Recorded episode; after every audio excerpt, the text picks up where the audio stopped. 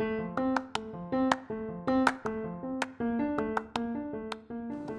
are listening to B2B Top Sales Podcast. เทคนิค 5 y ที่จะมาแชร์ในวันนี้นะคะ เป็นเทคนิคที่ทาง Toyota Motor เนี่ยคิดค้นขึ้นมา เพราะว่าเขามีปัญหาในรายการผลิต แล้วเขาต้องการหาว่าต้นเหตุจริง ๆ ของปัญหาเนี่ยมันเกิดจากอะไร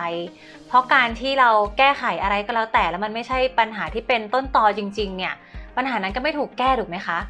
ในการขายก็เช่นเดียวกันค่ะ ถ้าเกิดว่าเราขายลูกค้า โดยที่เราคิดว่าเราทราบถึงปัญหาที่แท้จริงของลูกค้าแล้วเนี่ยแต่ในที่สุดแล้วเนี่ยสิ่งที่เราเสนอขายไปเนี่ยมันไม่ได้ตรงกับการที่ลูกค้ากำลังมองหาอยู่ มันไม่ได้ตรงกับปัญหาที่เขาต้องการแก้ หรืออย่างตอนที่เราไปโรงพยาบาลลองคิดภาพนะว่าถ้าเราบอกกับคุณหมอไปว่าเราเจ็บหน้าอกแป๊บๆนะคะคุณหมอแล้วก็มีความรู้สึกเหมือนมันแน่น ๆ ที่หน้าอกข้างซ้าย แล้วคุณหมอก็ ไม่ได้ตรวจไม่ได้ถามอะไรเรามากกว่านี้แล้วคุณหมอก็บอกอ๋อผมว่าคุณเป็นโรคหัวใจแน่พรุ่งนี้ผ่าตัดเลยแล้วกัน จะเห็นว่ามันน่ากลัวมากๆ อย่างเคสของคุณหมอกับคุณไข้เนี่ยมันเป็นเรื่องของชีวิตเลยใช่ไหมคะ แต่ถ้าเป็นเรื่องของเซลล์ล่ะ ถ้าเป็นเรื่องของการขายล่ะ เราจะเอามาประยุกต์ใช้ยังไงเพื่อหาปัญหาที่แท้จริงแล้วหา root cause ของลูกค้าได้จริง ๆ มาดูตัวอย่างกันเลยแล้วกันนะคะ อย่างเช่นว่าดวงเคยไป visit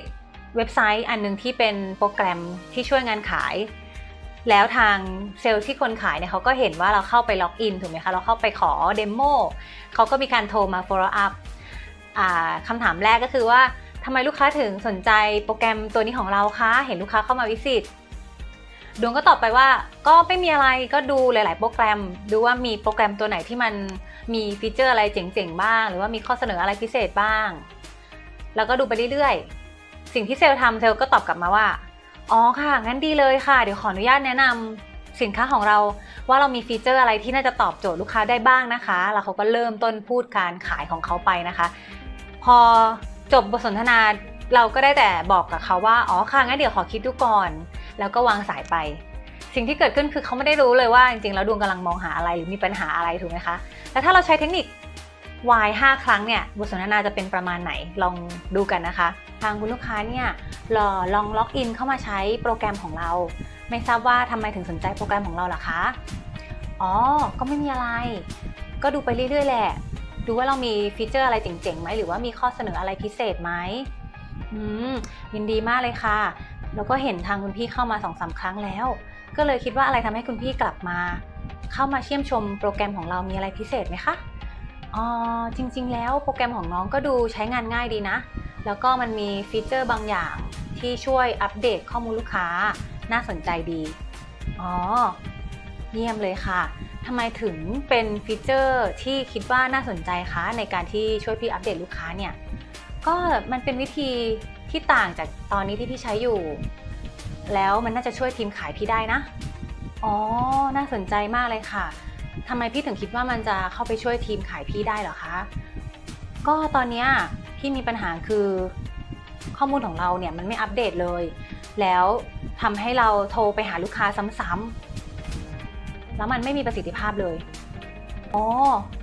ฟังแล้วดูเป็นปัญหาใหญ่เลยนะคะ แล้วทำไมมันถึงไม่อัปเดตล่ะคะพี่ก็เซลล์ของพี่มันลืมกันไงคะเขาลืมพอคุยเสร็จแล้วไม่ได้อัปเดตเลยเนี่ย ก็ทำให้ข้อมูลมันไม่อัปเดตแล้วก็ลืมคีย์ทำให้พี่รู้สึกว่าพี่สูญเสียโอกาสไปเยอะเลยอะค่ะ แล้วก็มันเป็นอะไรที่ไม่มีประสิทธิภาพในการทำงานเลย พี่ติดปัญหาตรงนี้มากๆเลยแหละ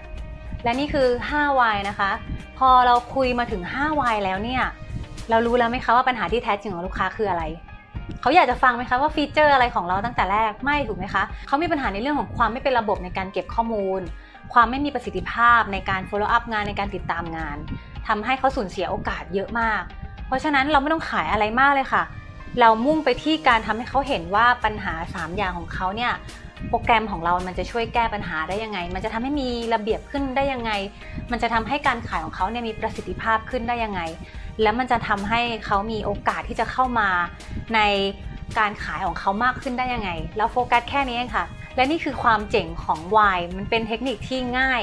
แค่เรานึกไว้เสมอว่าเราต้องถามไปเรื่อยๆ เจาะไปให้เรื่อยๆ อย่างน้อยเนี่ยให้ได้ 5 ครั้ง โดยใช้คำพูดดีๆนะคะ ไม่ใช่คำถามที่มันดูกวนๆแบบที่เราจะไปถามแฟนเราว่าทำไมกลับดึกทำไมต้องไปกินเหล้ากับเพื่อน แล้วทำไมอะไรอย่างเงี้ยมันไม่ใช่แบบนั้นนะคะ ลองอค่อยๆออกแบบคำพูดของเราให้มันน่าฟัง แล้วเราก็ถามให้ครบ5วัยแล้วเราก็จะรู้ถึงปัญหาที่แท้จริงของลูกค้า